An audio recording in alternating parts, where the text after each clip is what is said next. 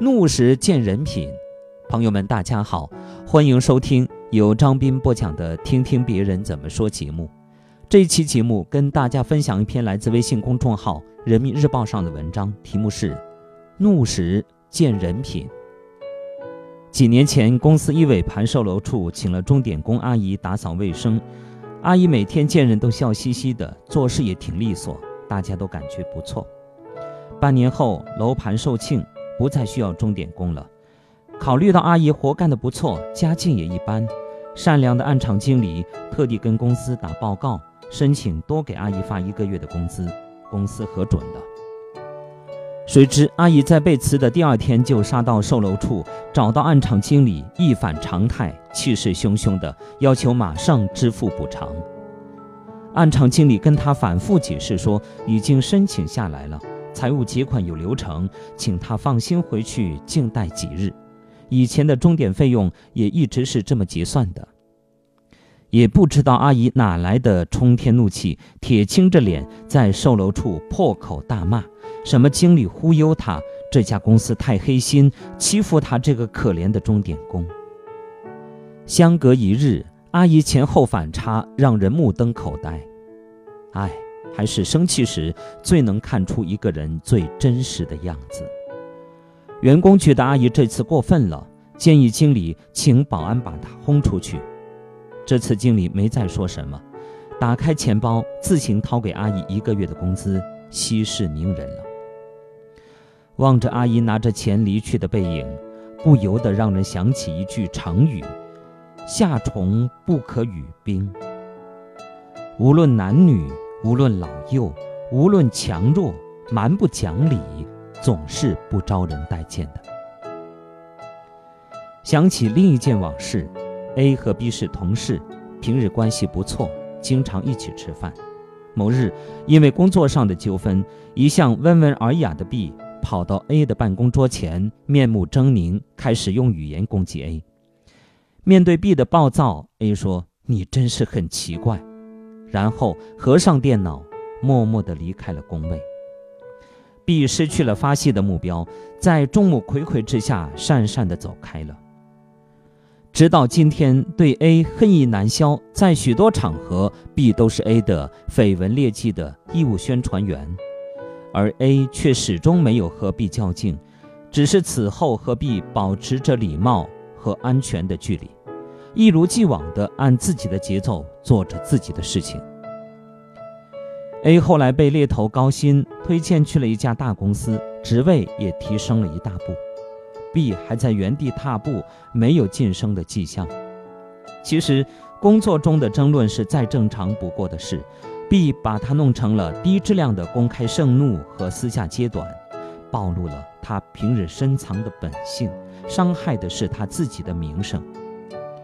而 A 通过这些，庆幸地看出了 B 的人品，及时远离。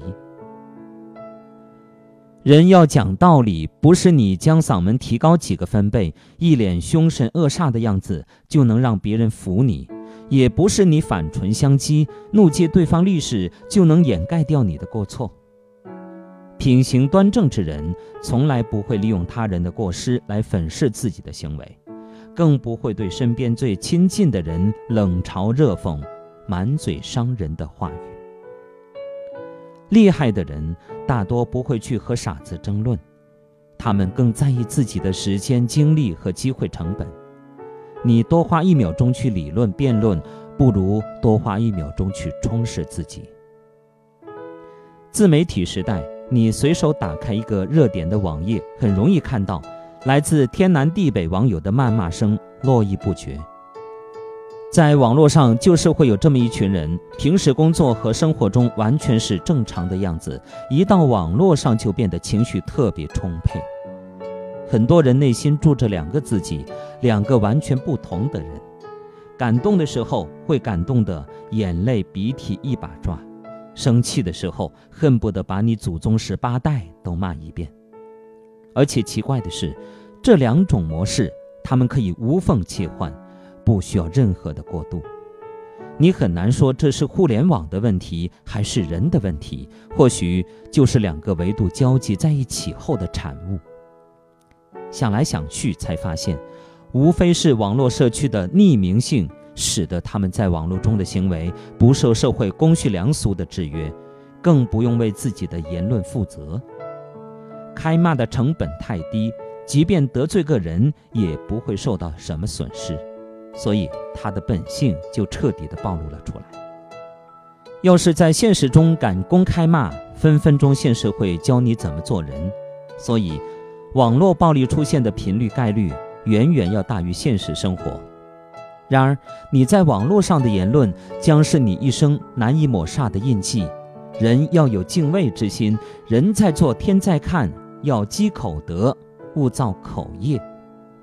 有人说，如果你不太清楚一个人是否适合做你的朋友，那就跟他吵一架吧，看看他生气的时候是什么模样。一个人盛怒或者自己利益受损时的反应，最能看出他的人品。人品是检验一段感情质量高低的标准，而发怒是检验一个人人品的试金石。然而，要等到对方盛怒时才看清楚对方的人品，代价有点大了。还有一个方法，看一个人的底牌，要看他身边的好友。物以类聚，人以群分。朋友不一定会止于距离，但一定会止于差距。好，朋友们，感谢大家收听由张斌播讲的《听听别人怎么说》节目。刚才与您分享的是一篇来自微信公众号《人民日报》上的文章，题目是《怒时见人品》。感谢大家的收听。